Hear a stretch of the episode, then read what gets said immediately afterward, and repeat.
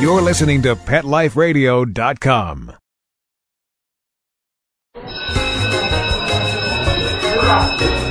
Okay, class, take your seats. I said take your seats. Class, sit. I swear you're all acting like a bunch of animals.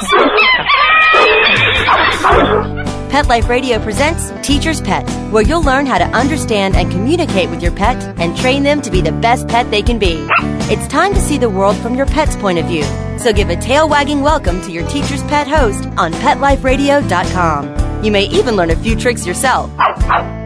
Hi, welcome to Teacher's Pet on Pet Life Radio. This is Pia Silvani, Director of Training and Behavior at St. Hubert's Animal Welfare Center in Madison, New Jersey, and your host. I'd like to welcome today's special guest and a longtime friend, Teoti Anderson. Teoti served on the board of directors of the Association of Pet Dog Trainers for six years, serving as the president actually from 2004 to 2006. The Association of Pet Dog Trainers is the largest organization of dog trainers in the world, founded by Dr. Ian Dunbar, um, who I definitely plan on having on very shortly, uh, if possible. We just have to connect a date. She's a frequent public speaker at conferences and civic and humane organization meetings across the country, sharing information on training, dog behavior, bite prevention, and volunteering with animals in the healthcare facilities. Teoti is also a founding member of the Carolinas Trainers Forum, a networking group of dog trainers in North and South Carolina. She's also the founder and owner of Positive Results in Lexington, South Carolina, and a licensed Delta Society pet partner, instructor, and evaluator. So she's a busy lady, obviously. So today, Teoti is going to be talking to us about one of her many books, Your Out of Control Puppy. So before we chat with Teoti, let's take a short break to hear from our sponsors. Don't go away, we'll be back shortly. Okay, class, grab your tuna flakes, biscuits, and bones. Teacher's Pet will be back in two shakes of a tail right after recess. Be sure to tune in when Pet Life Radio goes live from Global Pet Expo, the world's largest annual pet products trade show. March 25th through the 27th, you can catch all the new products coming out for our pets before they even hit store shelves. From the latest in all natural and eco friendly products to the most elegant in pet pampering and high tech innovations from companies all over the globe. It's at Global Pet Expo. Nearly 800 companies will be displaying new and exciting products to make time with our pets even better. Tune in March 25th through the 27th for everything Global Pet Expo. It's time for school for you and your friends, your furry best friends. Train your dog the fun and easy way with Teacher's Pet Sessions. Teacher's Pet host Pia Silvani teaches you step by step how to train your dog the fun and easy way. You get eight 30 minute live audio training sessions, complete transcripts of each session, plus a basic training manual to get you and your dog off to a great start. Training begins the moment you bring your dog home. Teacher's Pet Sessions offers positive reinforcement training to shape your dog's behavior and encourages upbeat, enthusiastic responses to ensure that your dog will enjoy learning. Teacher's Pet Sessions dog training is fun at both ends of the leash. So listen, learn, and laugh with your dog with Teacher's Pet Sessions. Get your copy of Teacher's Pet Sessions Volume 1 today. To order, go to teacherspetsessions.com.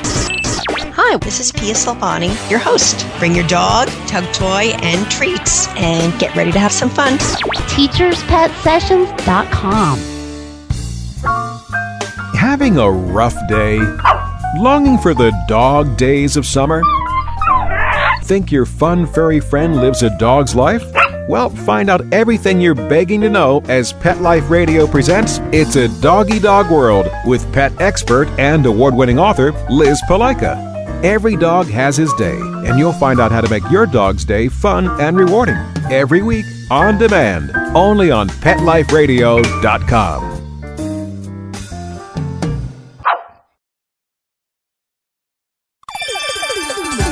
Let's Talk Pets on PetLifeRadio.com.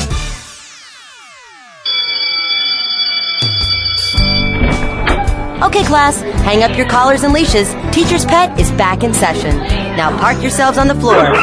I said park, not bark. Ugh. Okay, Teacher's Pet. Pay attention, there may be a quiz later. Hi, welcome back. This is Pia Silvani, host of Teacher's Pet on Pet Life Radio. I'd like to welcome our special guest today, and again, a good friend of mine, Teoti Anderson, who'll be talking to us today about puppy training so you don't lose your mind. Hi, Teoti. Hi, Pia. How are you? I'm great. Thank you so much for having me today. Oh, our pleasure. And I'm, i know that our audience will be interested in this because you never know. So many people probably got a puppy right after the holidays and they want to know all of the information, as much information as possible. Right, right. Let's start off. This is a really special book. I have to say, one of my favorite puppy books out there. There are so many puppy books on the market, and some of them I have read and I've cringed at the advice that's given. So if anybody's looking for a good puppy book, I highly recommend this. What made you decide to write about this particular topic? Yeah, well, first of all, thank you. I'm so glad it's one of your favorites. That's an honor for me. I decided to write it because I wanted to help puppy owners with that initial frustration that they get. You bring home that cute little fluff ball and they do everything you tell them to, and then they start to grow up. and then they get little minds, and then they start exploring. And what's very normal for puppy behavior, as you know, can be very frustrating for puppy owners.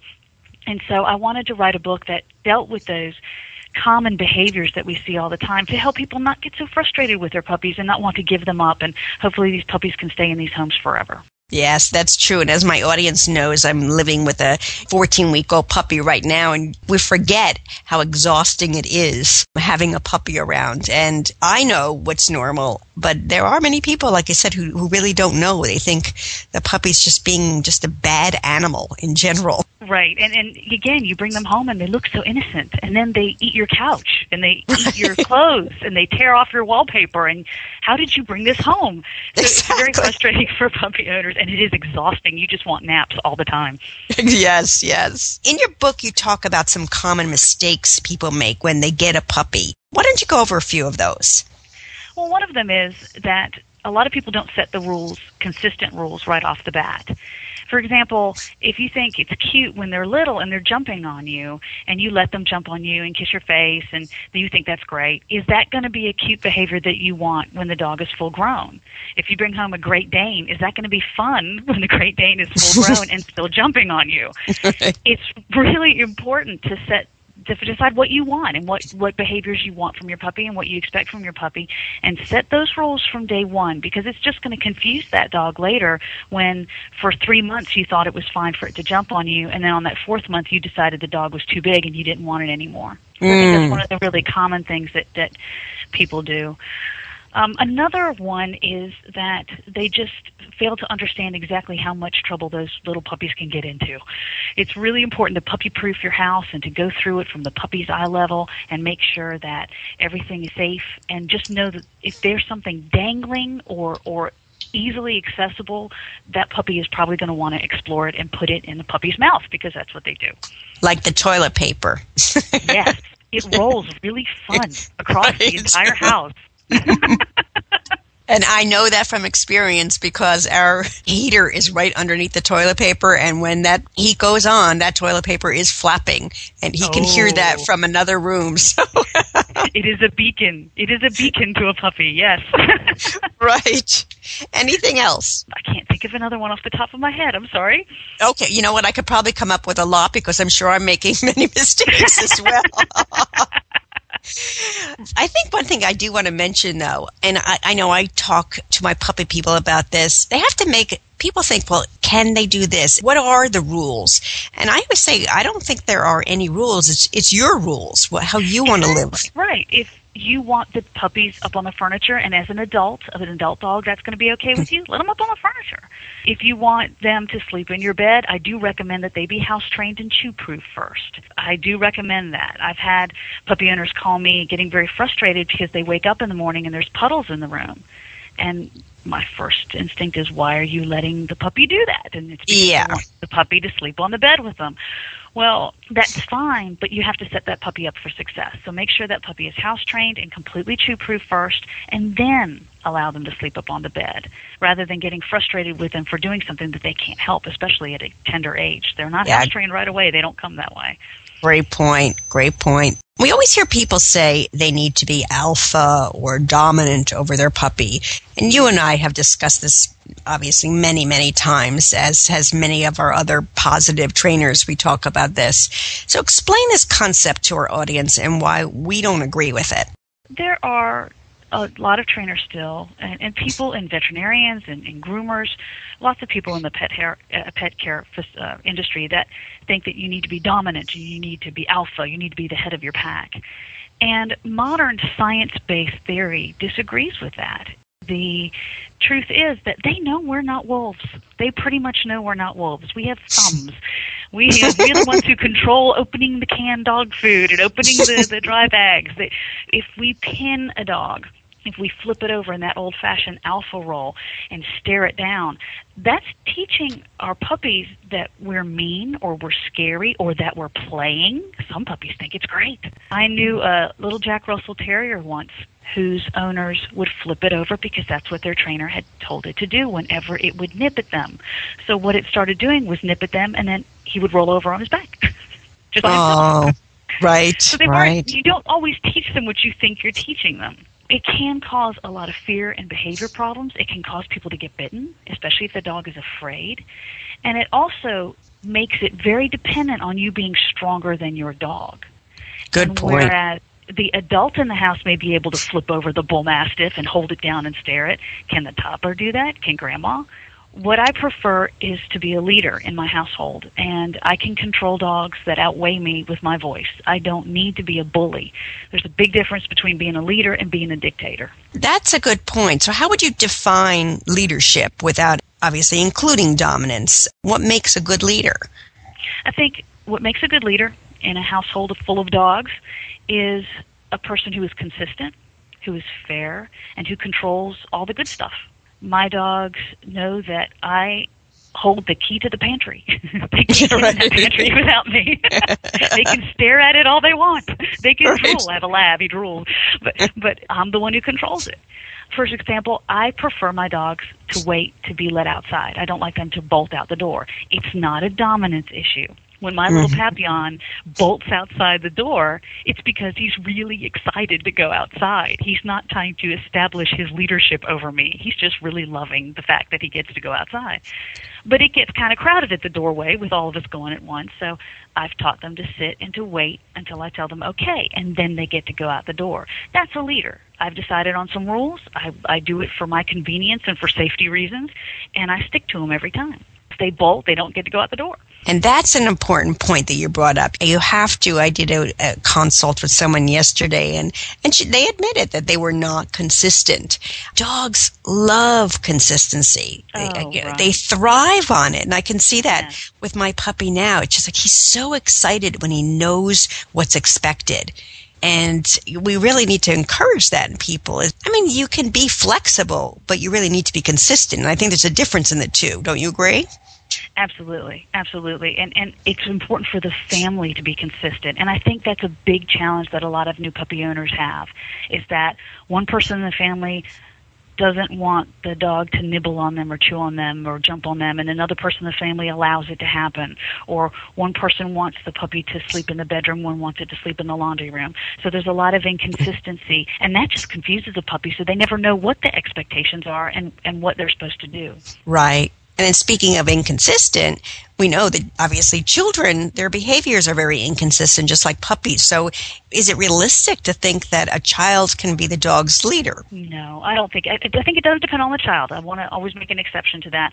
But as a general rule, I don't think it's realistic. Children are shorter, they're closer to the ground, and as any of us who've ever sat down with a puppy know, they think that's automatic playtime.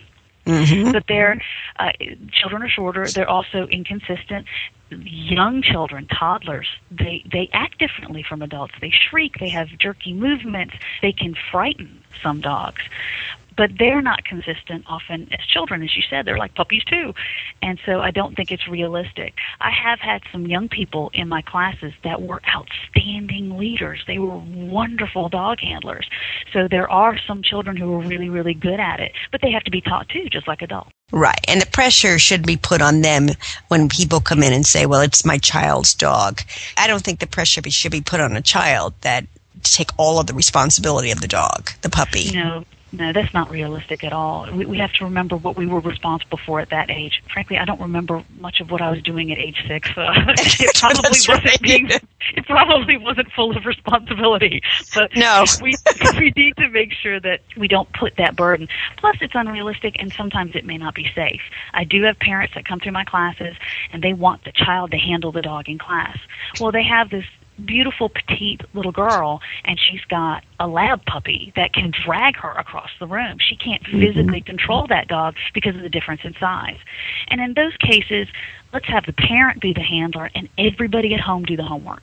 Yeah. Or it's going to be yeah. safer where the dog's not being dragged into another dog's face or the child isn't being knocked over because the dog is just too physically strong for that child. Good point. Good point. So if somebody comes to you and they say, what's the first thing that I should teach my puppy when I bring him home? What's typically your recommendation?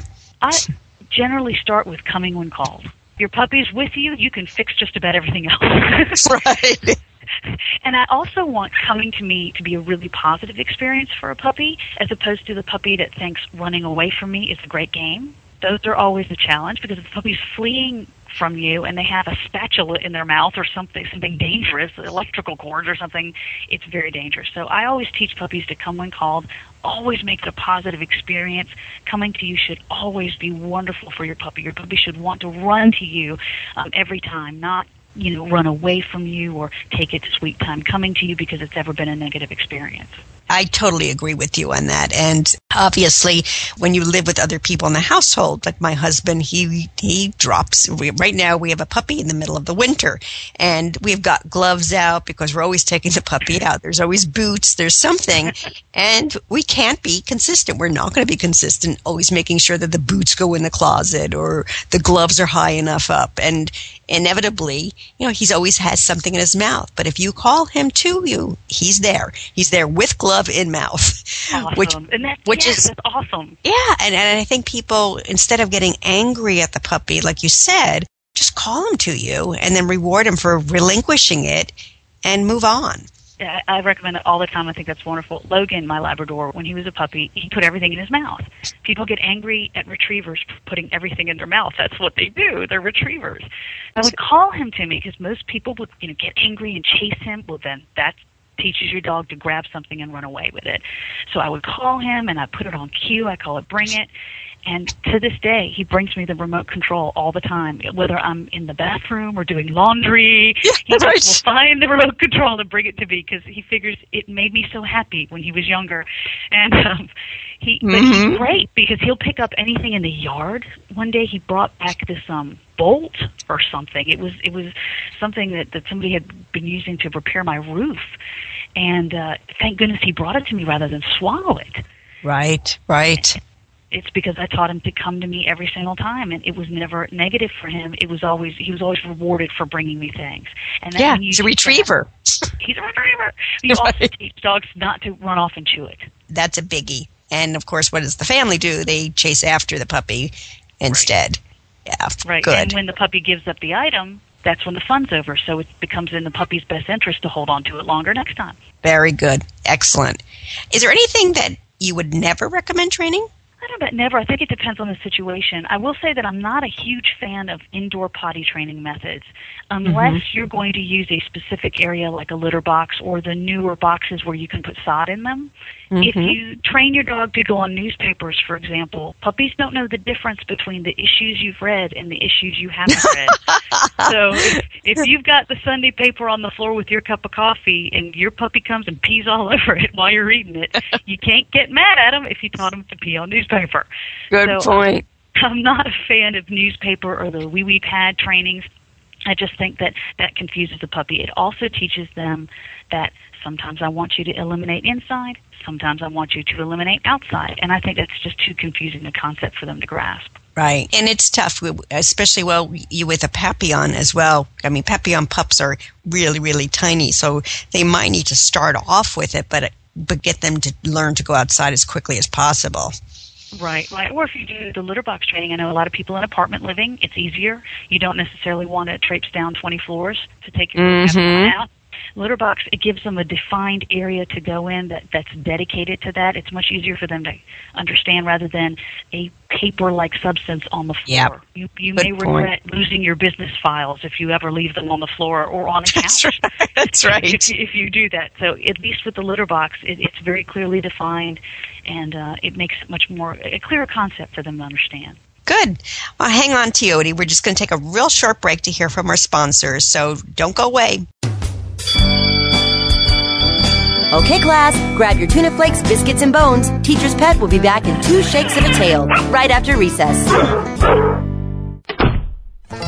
This valuable information comes from your pet. There's nothing like a wagging tail or friendly paw to lift your mood. They're therapeutic and make us feel good.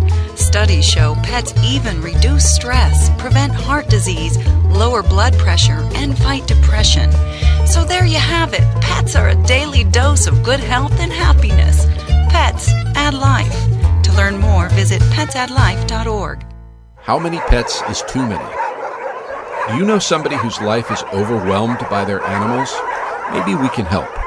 We're looking for people to be in a new TV series about really large animal families.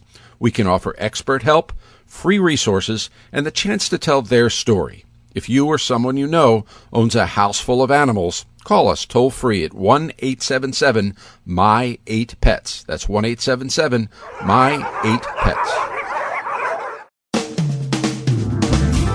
Hi, this is Marcy Davis and my service dog Whistle, and we're your hosts of Working Like Dogs on Pet Life Radio. Working Like Dogs is the show where you can learn everything you ever wanted to know about working animals or working dogs. Whether you're a member of a working dog team or you've just seen a working dog or animal out at the mall or the grocery store and you're curious about how these amazing animals work with their human partners, then Working Like Dogs is the show for you. Join us for the inside scoop at Working Like Dogs on PetLifeRadio.com.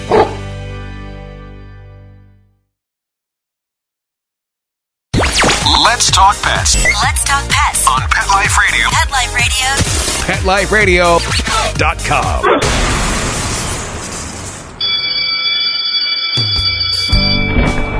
Okay, class, hang up your collars and leashes. Teacher's Pet is back in session. Now park yourselves on the floor. I said park, not bark. Ugh. Okay, Teacher's Pet. Pay attention, there may be a quiz later. Welcome back to Teacher's Pet on Pet Life Radio. This is Pia Silvani, your host, and joining us today is Teoti Anderson, a certified professional dog trainer, author, and lecturer, talking to us today about puppy care. So, Teoti, let's talk a little bit about bite inhibition and the importance of this concept. This is one of our favorite concepts, isn't it? bite inhibition is teaching puppies that we they should not bite down hard on people. And it is a critical instruction to give a young dog because it will benefit you and the dog throughout the rest of the dog's life. Puppies that have not been taught good bite inhibition, if they are ever provoked to bite as adults, their bites are usually much more severe and dangerous than a dog that has been taught it properly. We just can't emphasize enough how important it is to teach puppies this at a very young age. Good point. I totally agree with you on that. It's absolutely critical. And I, I think something to add to that, if the recommendation is to, you hear this many times, just take hold of the puppy's snout and tell him no bite, and eventually he'll stop, not good because you're not teaching bite inhibition. Right. Absolutely. You're also could make your dog head shy if you ever have to mm-hmm. reach to treat their ears, if they get an ear infection, or ever have to pull something out of their mouth. Then the puppy might pull away from you because that that's kind of a harsh technique to use. We want to make puppies happy to have our hands coming near their faces, not not flinch back or get angry about it. And it doesn't teach dogs not to bite down hard. It just teaches them not to do anything at all. So exactly. it is important to, to teach bite inhibition and to do it in a manner that, that is not harsh or scary to the puppy because this is natural behavior for them. Puppies right. put everything in their mouths. Yes, everything. it is quite amazing, and and and some puppies do ingest things too, so we have to be careful. You have to be really careful. I've known puppies to ingest things that required surgery to remove, so we we would Yeah. definitely have to watch these little critters constantly. One way also to teach bite inhibition, obviously, is to take the puppy to a puppy class so he learns to play with other puppies and use a soft mouth during play. So, when do you typically recommend if somebody gives you a call? When do you recommend that they get started in a puppy class, and how do they find the right trainer? if there is a good puppy kindergarten, a true puppy kindergarten class in their area, dogs can start as early as eight weeks, depending on veterinary recommendation and, and what the, the class involves. A true puppy kindergarten is not necessarily a class that teaches sit down, come when called. It teaches things like this important bite inhibition. It teaches puppies to be confident when they go to the veterinarian's office. It teaches them how to properly play with other puppies. It teaches owners house training and techniques for handling the dog safely throughout and getting the dog used to it. That's what a puppy kindergarten does. It's that critical socialization they need. In order to find a good trainer, my recommendation is they could go to the Association of Pet Dog Trainers website. There's a listing of trainers there. But even more importantly, there's an excellent article on that website, apdt.com, on how to choose a good trainer, the types of things you should look for. You should find a trainer that knows what they're doing, has experience and education in this field. You should find one that is a reward based, science based trainer.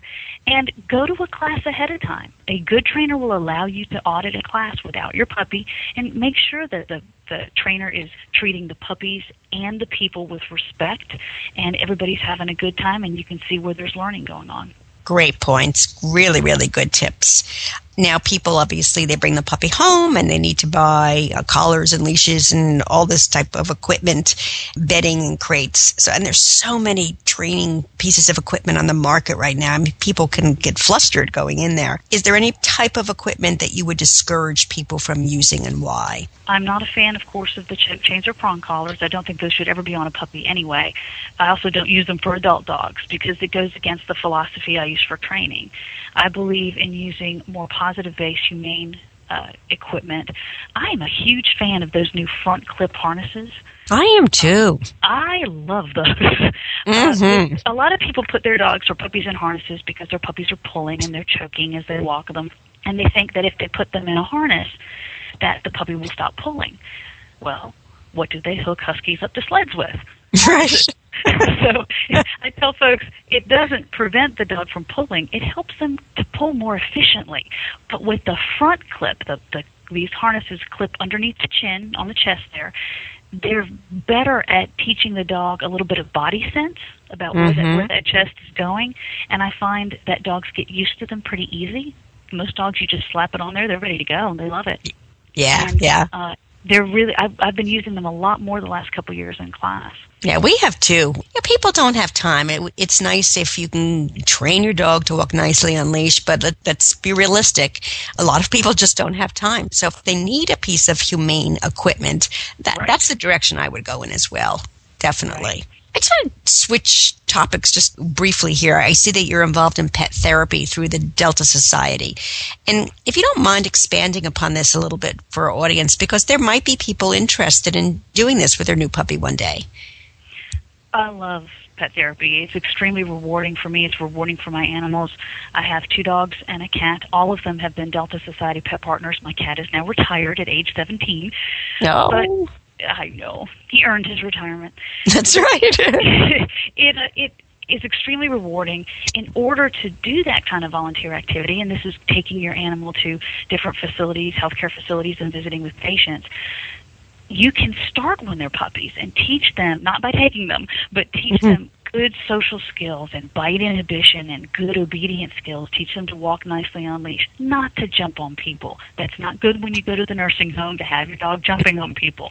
Mm-hmm. You want to make sure that they're very well behaved, very much under control, and love to be touched by strangers. They just have to love it. They have to love people. They should be exposed at an early age to lots of different people, lots of different situations, so that they're very confident. And if you end up with a very social dog who's very outgoing and friendly, but well behaved, which is a critical point, then maybe this is something that it's for you. It's, it's wonderful, and the dogs get so much attention, and the patients get so much joy out of it. Yeah, they do. It, it really is. It's special. If our audience is not familiar with it, um, I definitely recommend that you go to the Delta Society or many other organizations that certify people because it's rewarding for everybody. I agree. I also see that you are the founder of Prescription Paws. I'd like to hear more about that. I'm not familiar with that. Um, that is our local organization for Delta Society Pet Partners. So the overall program, the international program, is the Delta Society Pet Partner Program, and what that does is it trains people and registers and screens people animal teams for pet therapy, animal assisted activities and therapy.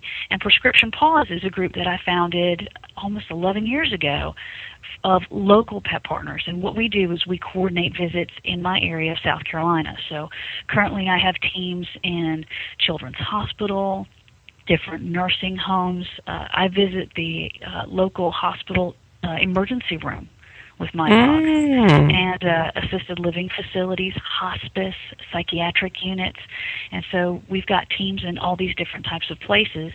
Everybody chooses a place to visit based on what they're suited for and their animal is suited for.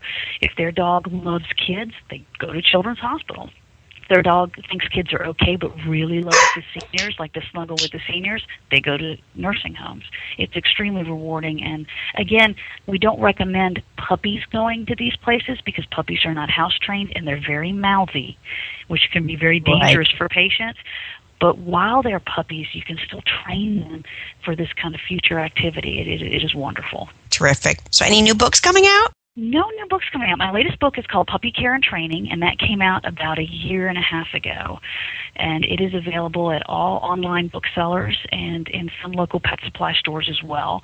Lately, I've been doing more writing for dog trainers, writing curriculums for dog trainers. But I promise if I have a new dog book for the public coming out, I will let you know right away. Terrific, terrific. So, where can people learn more about your classes that you offer in, um, South Carolina? And obviously, you talked about your books, but about your classes. They can go to my website, which is getpawsitiveresults.com. That's P A W S I T I V E, getpawsitiveresults.com. And I've got information out there about our local classes and the books and all the other stuff that we've got going on. Well, as we would say in New Jersey, get positive. Positive results. Well, Like here we say get coffee. positive results, y'all. Yeah, That's right. oh. I, I wish we had more time, but unfortunately, we are out of time. It was so nice talking to you. Always Um, talking to you, Pia. Next week, don't forget, click on to our next training session. And special thanks to our producers for making this show happen. Also, if you have any questions, comments, or ideas, as my dog is now chit chatting right here, and giving her idea that she doesn't like whoever's at the door, please email me at pia at petliferadio.com. So, until next time, this is Pia signing off. A big thanks to Teoti Anderson, and thank you for your interest in Pet Life Radio. Bye bye. School's in session on Pet Life Radio with Teacher's Pet. Learn how to communicate with your pet, train your pet, and see the world from your pet's point of view. You may even learn a few tricks yourself. Teacher's Pet, only on PetLifeRadio.com.